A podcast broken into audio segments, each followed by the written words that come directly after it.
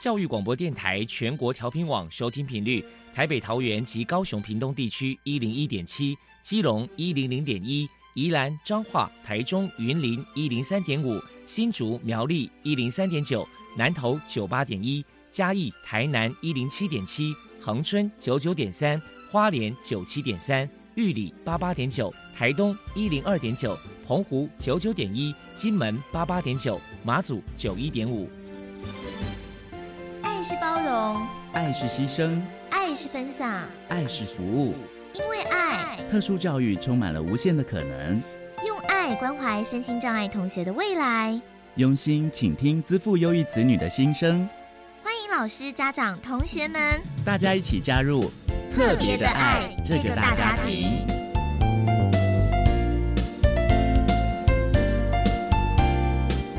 本节目由教育部学生事务及特殊教育司指导，国立教育广播电台监制。欢迎收听。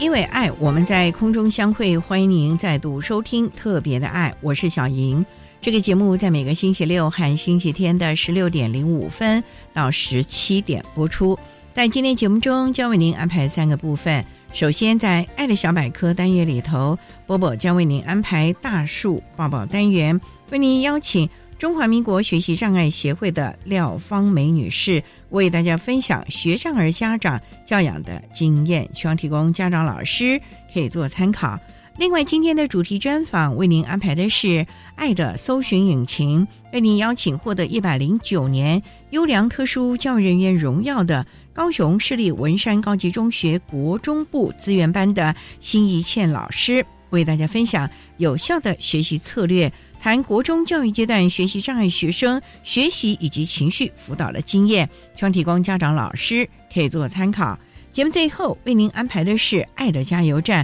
为您邀请国立高雄师范大学特殊教育学系的教授林素贞林教授为大家加油打气喽。好，那么开始为您进行今天特别的爱第一部分，由波波为大家安排大树抱抱单元。大树抱抱，特殊儿的父母辛苦喽！我们将邀请家长分享教养的技巧。情绪舒压、夫妻沟通、家庭相处，甚至面对异样眼光的调试之道。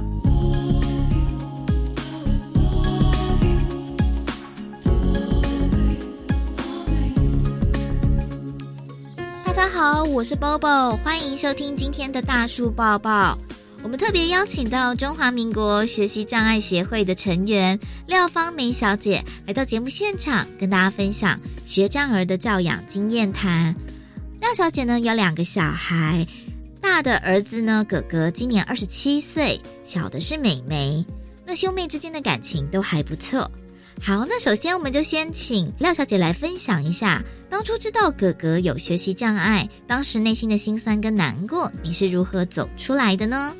对我来说，其实没有什么心酸难过耶。原因是因为我们反而是觉得松了一口气。为什么是松了一口气？因为其实哥哥经过台北市建府会的鉴定，才确定说他原来有知觉动作跟注意力缺陷这两个问题，那他是属于学习障碍。那知道之后，其实我也松一口气，哥哥也松一口气。他其实，在不知道自己有这个问题之前，常常考试都非常非常的挫折，然后会很生气，很生气。可是知道自己原来是因为这些问题造成他的表现就是不如他预期跟他的努力的时候，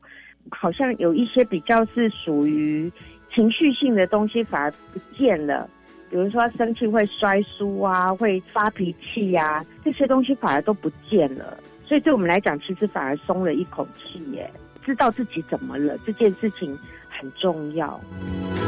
请问一下廖小姐，在教养哥哥的过程当中，你遇到最大的考验是什么？如何去克服的呢？我想两个问题对于这样子一个学习障碍孩子来讲是很困难的。第一个就是念书的问题，他上课会睡着，他越是想要专心上课。然后他就越会在上课中睡着，然后回家复习功课的时候，他也很容易就睡着。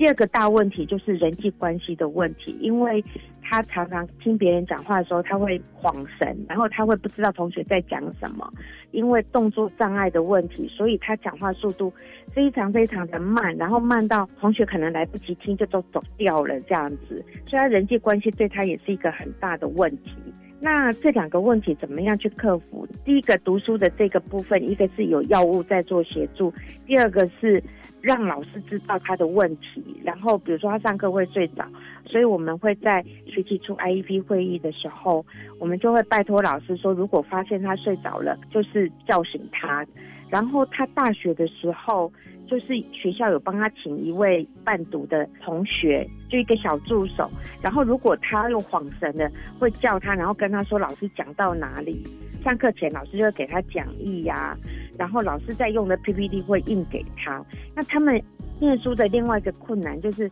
没办法一边写笔记一边听。所以老师都会事先给他这些 PPT，那他上课就只要去画重点，就会减少他很多的负荷。那人际关系的部分，一方面我们会一直去教他说，怎么样从别人的观点去理解事情，去理解别人的观点。另外一个，我想还是回到学校，老师会去帮他上一些社会技巧课。其实最感谢的是大学老师。他大学老师给他很多，比如说攻读的机会，然后那个攻读的机会很可爱，就是他只要就是负责锁那个资源教室，开资源教室，那就跟同学有很多的互动机会这样子。那老师也会花很多时间，就是跟他谈话。那这个我觉得对他的人际关系都有很大的帮助。当孩子越来越大的时候，其实爸爸妈妈能帮的忙真的不多，他会需要外面的人来帮忙，所以这也是我很感谢学校的原因。接下来，我们就请廖小姐来分享一下哥哥跟妹妹之间的相处互动，您的教养方法是什么呢？我很想分两个部分来讲，第一个就是说，很小的时候，因为我们有注意力的问题啊，更小的时候还是有一些过动冲动的问题。比较严重，这样，所以他其实经常会打妹妹。那他个子高，妹妹个子小，哥哥的讲话速度太慢，然后妹妹讲话速度是正常，所以他怎么样都讲不过妹妹，所以他经常会动手生气就打妹妹的头，哎，打下去就是那个高度刚刚好。那时候我就会去跟他谈说，我知道有些事让他非常的生气，可是他可以捶枕头，他可以跟妈妈说，他可以用别的方式发泄，可是。他就是不可以动手打人，就是这件事情是不可以，但是他可以生气。我觉得这个对孩子来说是重要的，他知道说愤怒其实是有人可以理解，然后也给他一些发脾气的方法，但是有一些行为还是得禁止他做。可是比较长大的时候，我跟宝宝比较努力的事情是让两个孩子都知道他们各有各的优点，各有各的弱点。比较其实是没有意义的，就是让他们各自去发挥自己喜欢的，去做自己喜欢的事情比较重要。我觉得对两个小孩来讲，我们都一直给他们这样子的观念。那我觉得两个孩子都有这样子的去发展，然后我们绝对不会在两个小孩之间做任何表现的比较。他们两个其实也很要好，常常两个人就是讲一些小孩子懂的话，我们也不太懂这样。再来，我们请您分享一下哥哥所做的一件窝心感人的故事。一直让我觉得很窝心的一件事情，不是真的他做了什么，因为他大学念了六年，记得应该是在第五年要升第六年的那个暑假，其实他还是会很难过，就是同学都毕业了，那我就会发现他还是情绪比较低落一点，这样子我就赞美他说，其实我觉得四年毕业。对一般人来讲都是很普通的事情，那其实更难的事情是什么？是你很挫折、很困难，你碰到很多失败，但是你还是在继续努力。我看到他做了这件事情，我觉得那是最棒、最了不起的事情。所以没有关系，就是继续努力就好了。我们看到他有一些科目被二修、三修，但是我看到他还是继续在努力。当我这样称赞他的时候，他跟我讲了一句话，我一直都记得。他说：“妈妈，我们家真的跟别人不一样哎。我说是什么不一样？他说他同学有一个听障的同学，因为念书上的困难，也是需要念到第五年，然后家里的人就不太能接受，不让他念这样子。小孩子他可以感受到我们给他的一些鼓励跟关怀，这好像也让他感觉到我们家跟别人不一样的一个地方，而且他愿意继续努力。把大学的课程念完，我觉得这个对一个妈妈来讲，就是一件最棒的事情。最后，给同样是家里面有学障儿的家长，你有什么样鼓励的话想说呢？想要传达的第一件事情就是，去争取特殊教育的一个身份跟资格，就是考场的一些照顾，因为他们其实不是不能念书，而是需要很多考场上面的协助跟处理。然后还有就是我们在学校资源班这边，老师会给他一些适合他的特殊的课程，包括像我们小孩就会需要一些社会技巧课，那一些学习策略的课程，这些都是你如果没有特教身份，你其实都不会有这些东西。第二个，我想是合作，就是孩子越来越大的时候，他在外面就是在学习上需要的协助会越来越多，都不是爸爸妈妈。自己就能够做完的，所以我其实不支持，就是用那种所谓的在家自学这样的方法。我觉得我们一路上跟学校努力的去合作，跟老师去合作，就是让孩子在踏入社会的时候，他其实是比较顺的，因为他其实是比较习惯跟人接触，习惯外面的要求。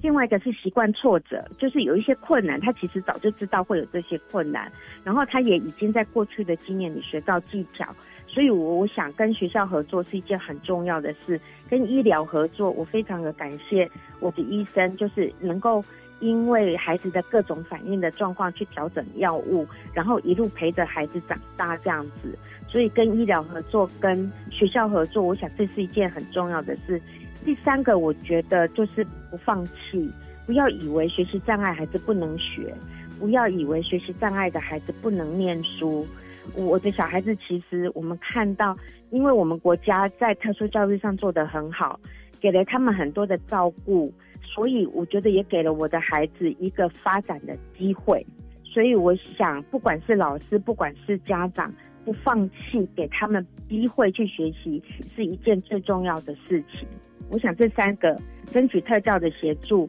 跟医疗、跟学校合作，还有不放弃，这三个是我觉得是我们要一直努力的事。非常谢谢中华民国学习障碍协会的成员廖芳梅小姐接受我们的访问。现在我们就把节目现场交还给主持人小莹。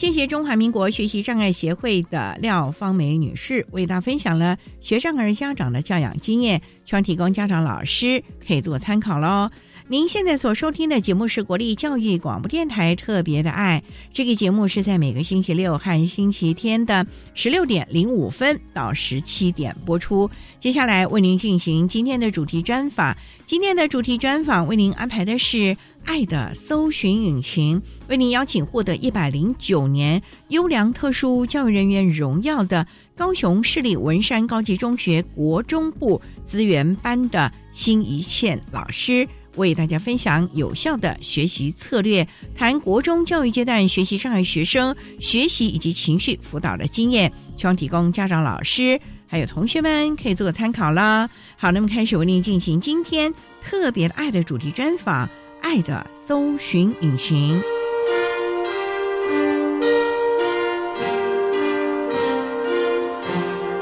爱的搜寻引擎。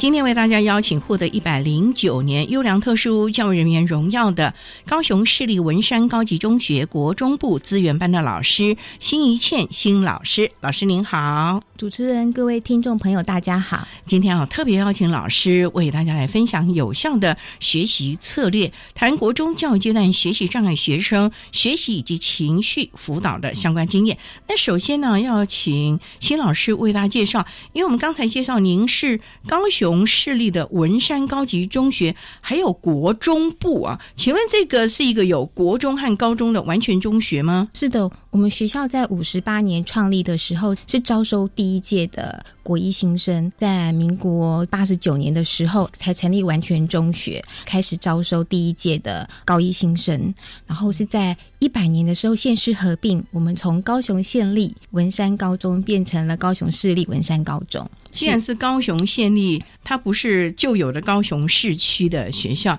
那它是位在哪里啊？我们学校位在高雄人都知道的澄清湖畔，优美的地方哦。是的，哇，那交通很方便喽，公车可以到达。那校园也很美喽。其实我们学校是承蒙凤山热带园艺试验所当初慷慨捐了六公顷的土地，做我们学校的校舍。学校是一个宫殿式的建筑，校舍还蛮美的。哎呦，您讲那个凤山离澄清湖其实有段距离哎。其实我们凤山、然后三明区跟鸟松他们都在一起，所以我们的学生也分布在这一些地方。学生的背景都是我们学校算是比较中中，并没有特别社经地位好。好或者是不好，平均。对我们不是一个很强调升学的学校，我自己觉得它是一个比较均衡发展的学校。嗯嗯，这也是我们教育的目的，是能够让孩子适性发展，不一定唯一是以学科表现为主了。是的，那我们国中部孩子可以直升高中部吗？可以，但是我们也是要依照教育局教育部的规定，按照规定来做直升的准备，还是要经过会考啊之类的吗？嗯，直升的话主要是以在学成绩为主。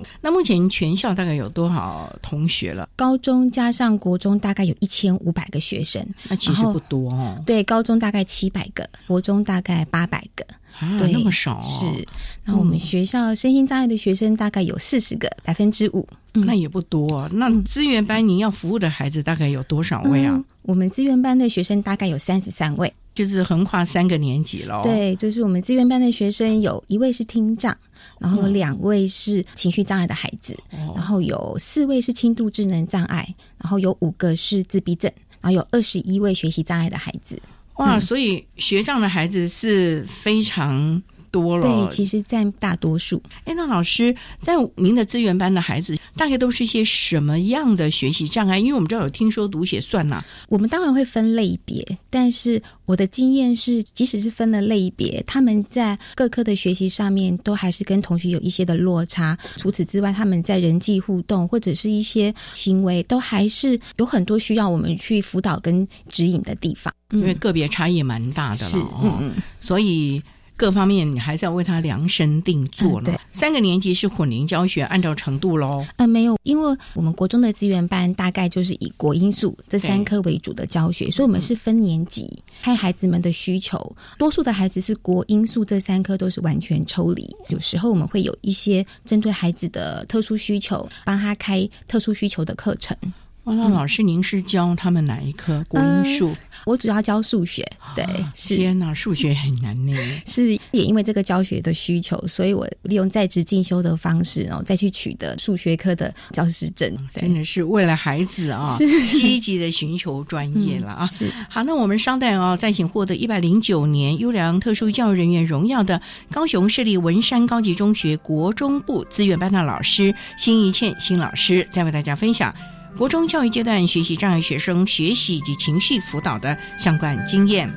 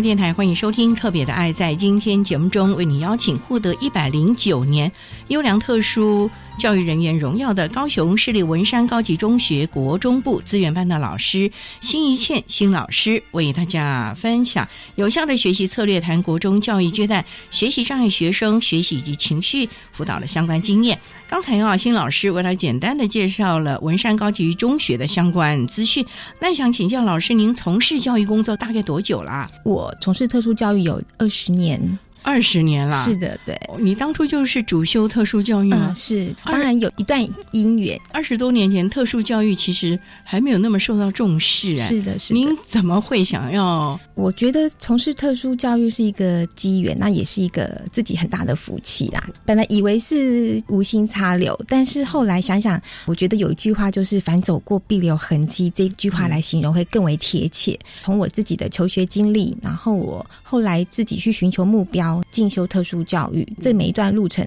都是自己后来成为特教老师一个很重要的影响。毕业后。直接进入我们文山，我可以简单分享一下。其实我是毕业于高雄女中，那时候我觉得我的同学一个比一个有智慧，所以我在求学的过程当中，其实也是觉得有一点挫败，因为有一点压力。对，其实你就会觉得你不管再怎么努力，好像学业成就大概只能维持，不要退步太多。你要进步，真的有点觉得比登天还难。所以那时候我的大学联考也没有太多的时间去了解自己的兴趣，所以后来就念了法文系。哪个学校？的法文啊，淡江大学的法文系。可是其实自己当时对于外文没有那么大的兴趣，其实念的有点糟，也没有什么自信。印象中我那时候很投入学校的社团活动，因为你必须撇开一些你的不擅长，你才能找到自己的自信。大学毕业之后，本来想要出国去读书，因为父母都会有期待。但是其实我觉得自己那时候不知道自己的兴趣是什么，不知道自己的专长是什么，所以我觉得自己最重要的是要去找到自己的目标跟自己的人生舞台，就是一个机缘啦。毕业之后去应征了高雄区的一个社区精神医疗网的一个专任助理工作，这个工作主要是简单的文书处理，办理一些精神卫生专业人员的在职教育。然后它比较特别的是，我有机会可以跟精神科的医师还有一些专业的人员，他们到校园里面去服务。一些可能有适应困难的一些孩子进行智商辅导，因为这个机缘，我就发现原来校园里面有这么多学习跟情绪困扰的孩子，然后我自己深深的被这些孩子吸引，因为那时候真的觉得我好想好想好想有能力可以帮他们，因为好想就觉得这也许就是自己人生的目标，后来就。苦读了一阵子，报考了高雄师范大学的特殊教育研究所，当然也很幸运的考上啦，就是有点跌破亲朋好友的眼镜。不过我自己的解读是，当这个目标是你很想要的时候，你就会发现你自己都没有发现的能耐。重点就是因为你喜欢，而且想要助人，所以才会有这样的一个机缘，让你圆了这个梦，也圆了这个理想。对，不过从外文跳到特殊教育是转了一个弯。我觉得其实也是有点辛苦，可是很重要的是，我在研究所的时候遇到非常棒的师长，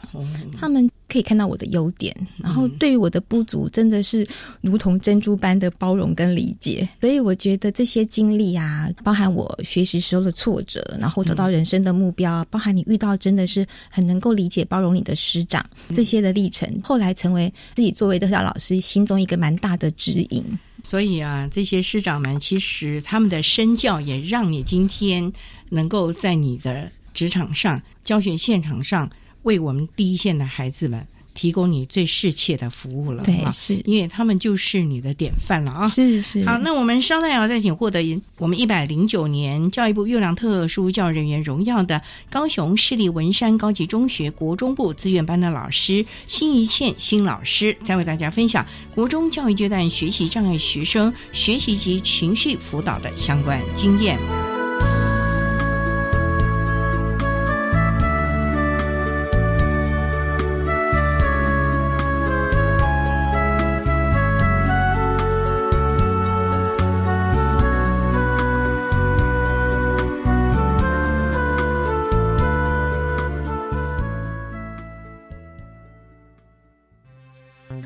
火灾事故导致许多珍贵生命消逝，苏贞昌院长再度表达哀悼之意，并捐出一个月所得协助受灾户、事故伤者及罹难者家属后续医疗、复健及经济支持，并指示相关部会协助受灾户善后安置。另外，虽然疫情趋稳，仍要提醒民众遵守各项防疫规范，同时也要踊跃预约及时打疫苗，以提高全体防护力。以上内容由行政院提供。国教署现正举办偏乡学校中央厨房 logo 标志网络票选及抽奖活动哦！赞，我要参加！希望标志融入生活美学、透明管理的理念。欢迎大家关心学童午餐，踊跃参与投票。被抽中的六十位投票者可以获得五百元礼券，直到十月二十号截止。票数最高的标志将运用在学校午餐相关的周边用品上。以上广告由教育部提供。房地合一所得税二点零自一百一十年七月一日起实施，延长短期交易房地适用高税率之持有期间，以抑制短期炒作房地，健全房市及维护租税公平。六大修法重点可向财政部各地区国税局洽询。以上广告由财政部提供。管那么的水，罗嘎西木啊！大家好，我们是欧开合唱团。您现在收听的是教育电台。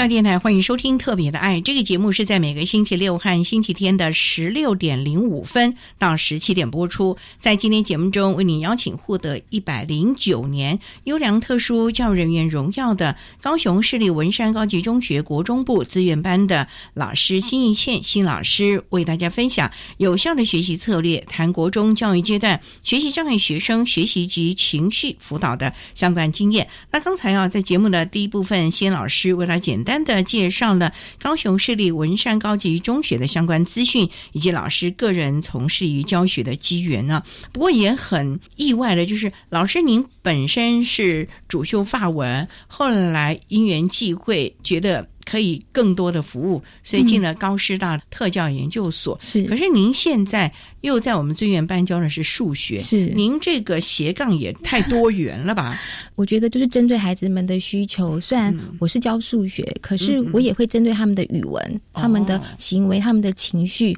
我觉得我们是一跨领域的资源班老师。不过我们知道，你说那个数学虽然是在演算的部分，嗯，可是近几年来啊，就像老师说的，其实它的应用题挺多的。很多孩子啊，他的数学分数不好，是因为他根本看不懂这题目到底在问什么、说什么，根本找不到关键字。那在您的课堂上，你要怎么样来协助这些孩子，基本上能够搞清楚这个数学题到底在问什么？嗯，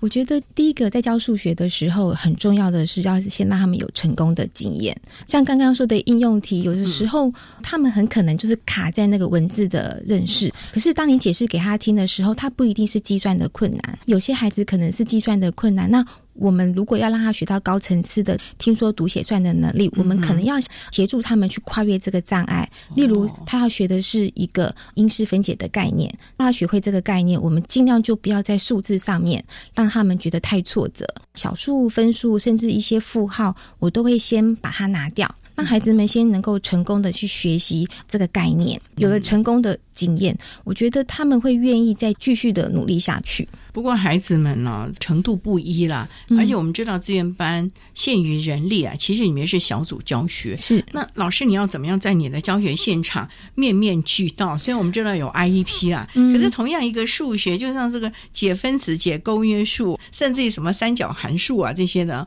那你还要看孩子的能力，可能要自制教材了。对对对，是我通常也都是这样。我举几个教学的例子，像我在教孩子们解二元一次联立方程式。这个数学专有名词，很多学长的孩子一听到了，大概就准备要放弃。可是我的目的是希望孩子们能够学习怎么去选择解题的方法，他是要用代入消去法还是加减消去法？在这个目的之下，我就不会给孩子们很复杂的数字。我希望他们能够先学会怎么去观察，然后思考判断，然后做正确的选择。如果他们一直卡在这个复杂的计算，对于他们在学习这种高层次的读写算能力会很。挫败。再举例，像国中数学有个单元叫做比例式，这个单元的亮点就是它很容易可以融入日常生活。哦，例如说一杯好喝的饮料，或者是现在很流行的那个热缩片 DIY，一杯好喝的饮料。它的调配是这样子，可是如果你要做给全班喝，每种材料你要放大多少倍？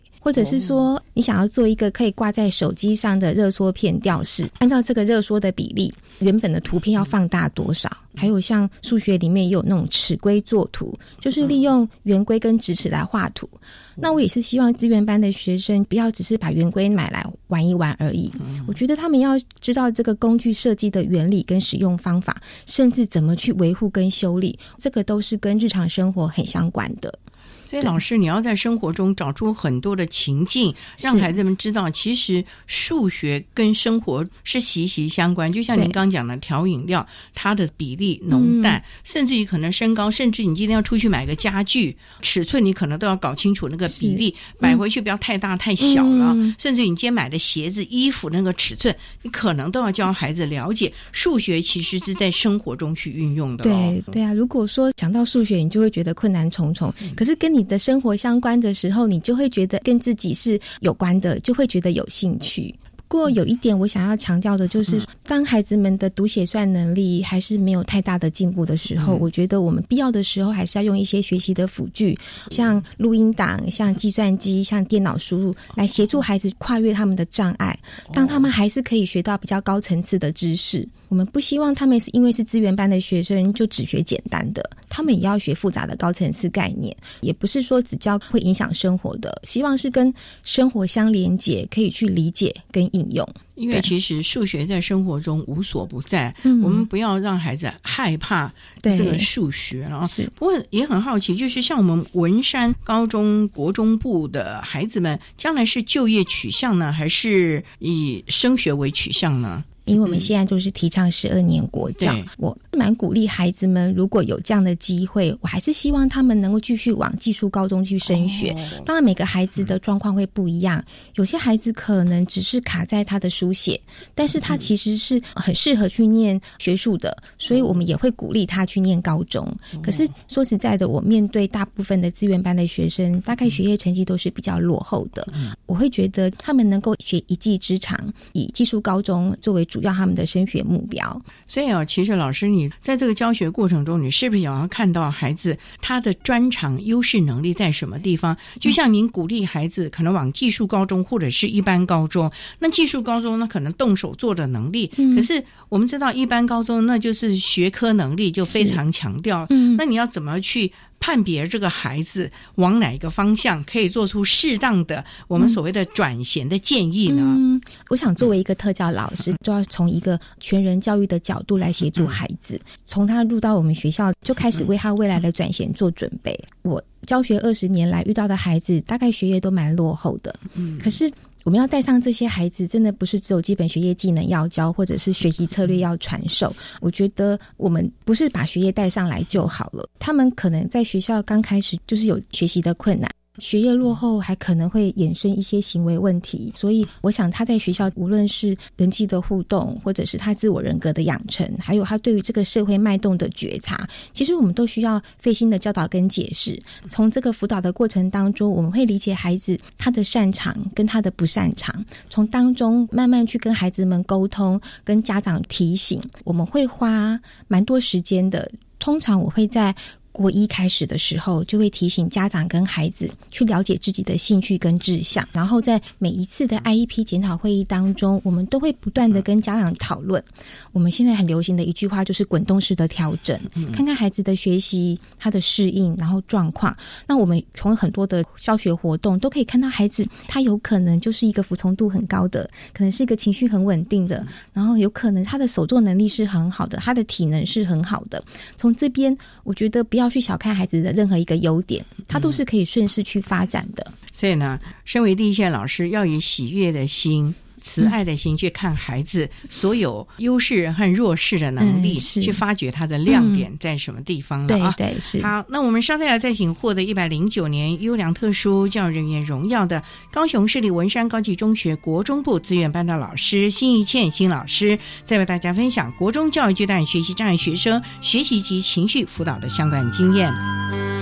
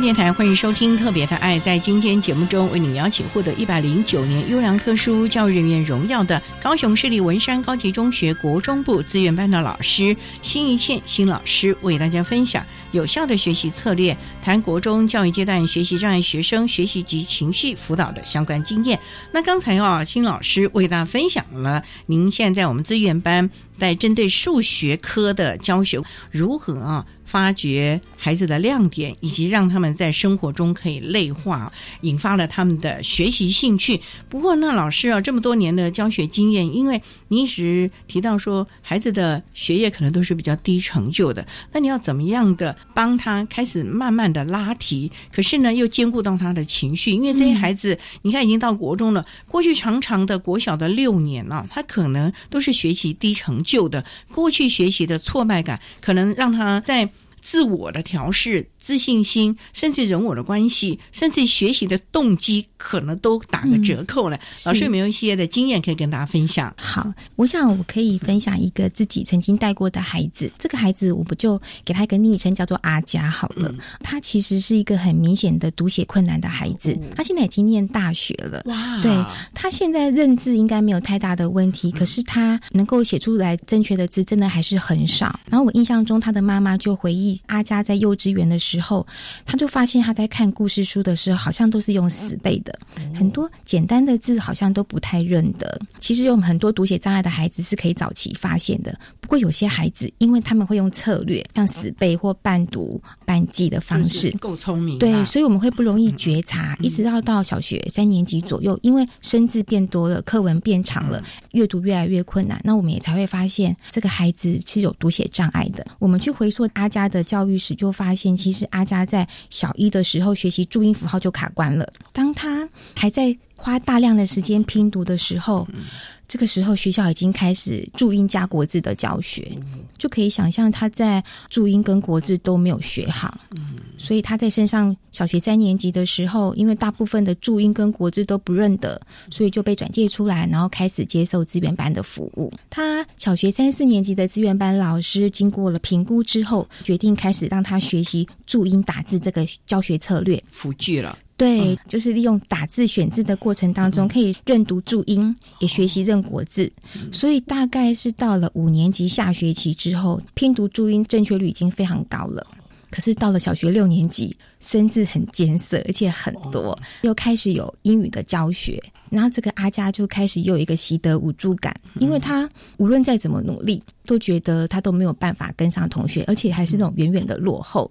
所以他开始有点自我放弃。所以小六的时候也出现了一些行为问题，可能就是上课漫不经心，或者是会去干扰班上的同学。我记得在国中有一次我跟他访谈的时候，他就跟我分享，他就记得他小学六年级的时候，英语老师请他起来念读二十六个字母，他那时候这二十六个字母。根本都还没有办法完全认得，还会弄混，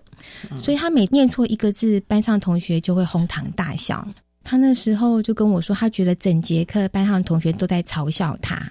他就觉得非常的生气，也很不甘愿。其实他更害怕的是上了国中还会被同学笑。所以他就利用了小学六年级升国中这段时间，拼了命的把二十六个字母给死记下来，背下来了。对，可是他跟我说，他背完这二十六个字母，也没有时间可以做其他的事情。我接手阿佳的时候，他是国一嘛，那那时候阿佳对于自己写不出正确的字这件事情，我觉得他有一点害怕，会想要隐藏。只是后来他发现老师好像都知道，他就变得比较坦然，不会写的字会问老师，也会用注音取代，可以有注音打字的机会，他就会表现得非常的好。可是我们念过国中，我们大概都知道，国中的课程也是慢慢的会越来越刁钻艰难，而且大小的考试不断。阿佳的导师是一个很认真的老师，他就觉得阿佳看起来这么正常。他也要跟班上同学一起在早自修的时候，额外去考这些英文单字跟国字，压力来了。是刚开始阿佳还可以勉强跟上，可是因为后来要读、要记、要写、要背的东西实在太多了，他就完全没有办法跟上了。我觉得有很多老师可能就抱着说孩子们不会，那就是多罚写。可是资源班老师的纠结是，其实我们已经跟老师说明孩子的困难跟他的特质，可是有很多热血的老师抱着铁杵必能磨成绣花针的决心，就认为可能是不够努力，再努力一下就好了。其实现实的状况是，阿佳那个时候压力超大的，一方面不想辜负老师的期待跟鼓励，可是一方面他真的觉得很挫折，对，因为他无论怎么努力，还是没有办法做到。我觉得心理会影响身。体，他那时候就经常生病，会肚子痛，然后感冒，然后也常常请假。哇，那老师你怎么办？我们就花了蛮多的时间跟他谈。阿佳其实是个聪明的孩子，他的逻辑思考是快的。我印象中，当时他的卫视智力测验知觉推理有一百三十多分，百分等级是九十九。当然，智力测验的高低没有办法代表孩子学习的全貌。可是我当时就用这个比较相对客观的数字，我跟他解释，我觉得你不是能力不好，也不是笨，只是你需要不同的学习方法。因为阿佳领悟力还蛮好的，所以我也尝试很深入跟他解释什么是学习障碍。他的困难的原因是什么？他的学习特质是什么？后来我觉得阿佳认清了自己的学习特质之后，我觉得他有很大的改变。因为其实有很多学长的孩子，他们在学业的突破那个关键点就在于他认清了自己的学习状况跟别人是不一样的。他不是笨，他只是需要不同的方法，非常重要。是自我认同。接纳他，对找出适切的学习方式啊！好，那我们商量，在你获得一百零九年优良特殊教育人员荣耀的高雄市立文山高级中学国中部资源班的老师辛一倩辛老师，再为大家分享国中教育阶段学习障碍学生学习及情绪辅导的相关经验。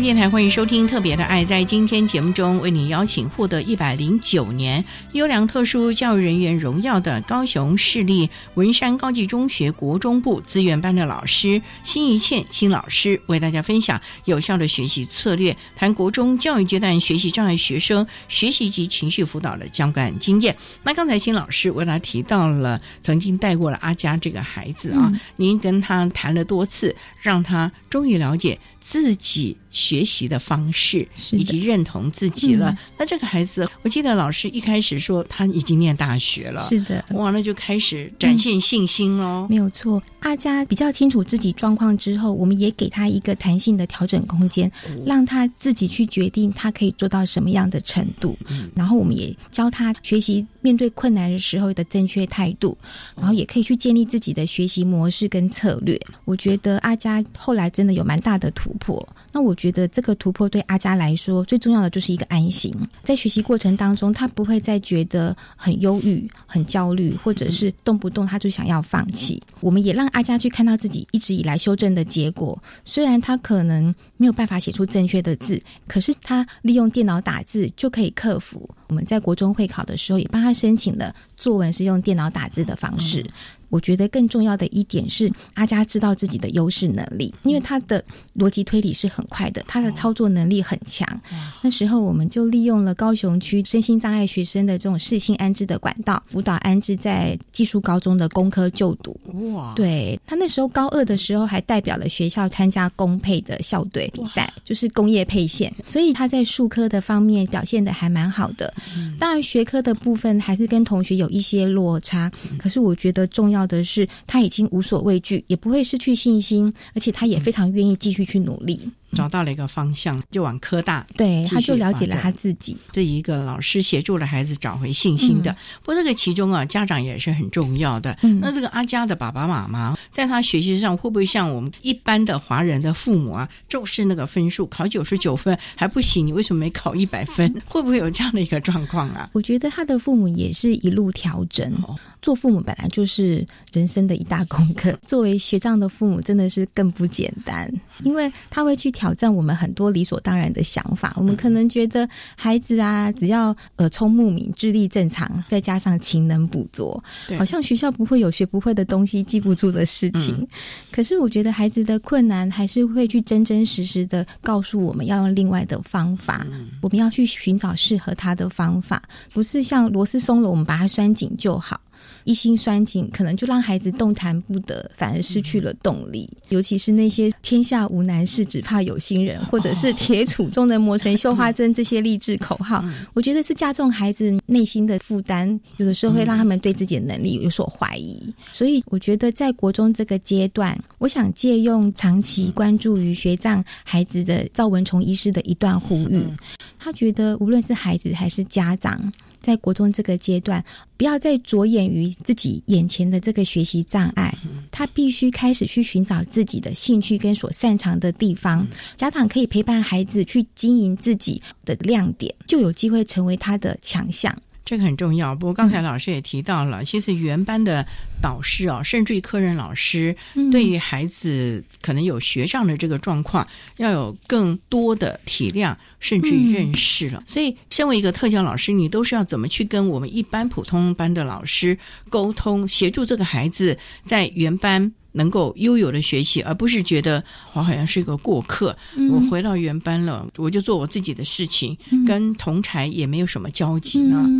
跟普通班的老师的合作，我们会站在一个比较主动的角度，我们可能会去主动分享个案的状况，提供普通班老师一些特教咨询，然后去启动整个合作的模式。一般来说，国中接手的孩子大部分都是从国小转衔上来的，所以当我们知道他确定安置在我们的班级里面，我们就会跟国小的老师进行转衔会议，开始掌握跟了解孩子。所以我们会在开学之前就跟导师们开过个案讨论会。会，让老师能够知道孩子们的这些学习特质、学习困难，还有他所需要的支持。有可能孩子是有听力的问题，或者是注意力的问题，需要座位的调整。然后有可能他就是一个动作比较慢的，或者是容易落到一些重要的讯息，可能需要老师去安排一些小天使。尤其是在分组的时候，这些资源班的孩子很容易落单。我们希望老师能够巧妙的让每个孩子都有所归属，借由个案讨论会让导师指导。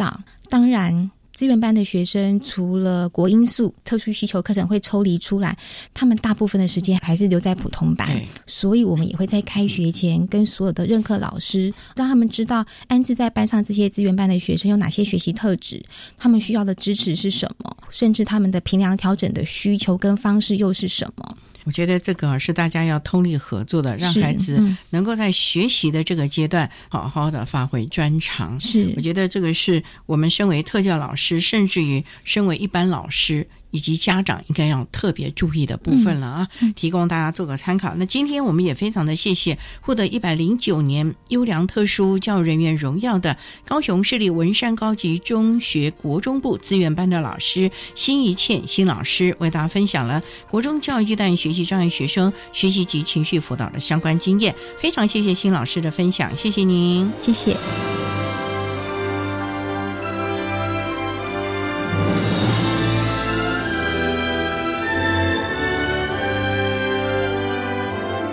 谢获得一百零九年优良特殊教育人员荣耀的高雄市立文山高级中学国中部资源班的辛怡倩老师，为大家分享了国中教育阶段学习障碍学生学习以及情绪辅导的经验，希望提供家长老师可以做参考。您现在所收听的节目是国立教育广播电台特别的爱。节目最后为您安排的是爱的加油站，为您邀请国立高雄师范大学特殊教育学系的教授林素贞林教授为大家加油打气喽！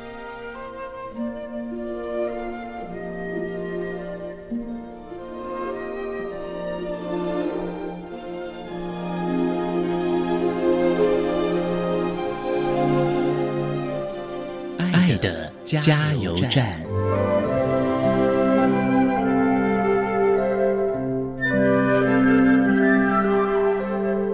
大家好，我是国立高雄师范大学特殊教育学系的林素贞老师。针对学习障碍学生学习及辅导方面，现阶段我想给大家一些想法的分享。第一个就是目前台湾整个教育的体系当中，不是没有选择，而是选择很多。现在要面对的就是我们要怎么选择最适合孩子性向发展、兴趣发展的升学或是就业上的方向。因为现在整个课程弹性调整之后，我们还是希望。能够找到孩子真正有兴趣的、擅长的、专长的能力，透过教育的制度、家长的陪伴跟支持跟导引，让孩子走在自己的路上，而不是只有看到自己听说读写算上面的问题、组织能力的不好等等，而能够看到他自己好在哪里、很棒的地方在哪里、可以做的不错的地方在哪里，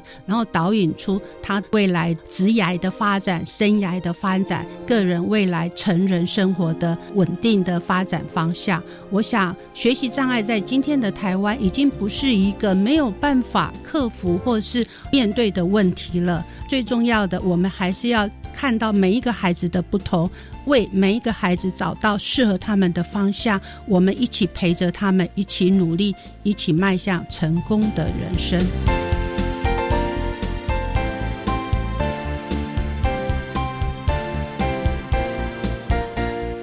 今天节目就为您进行到这了，感谢您的收听。在下个星期节目中，为您邀请获得一百零九年教育部爱心楷模厂商荣耀的生发国际股份有限公司的曾俊元执行长，为大家分享职场面面观，谈特教生职场的适应以及应有的态度。为大家分享了国立台南特殊教育学校的孩子们在生发国际股份有限公司实习的相关经验，希望提供家长、老师还有同学们可以做个参考喽。感谢你的收听，也欢迎您在下个星期六十六点零五分再度收听特别的爱。我们下周见了，拜拜。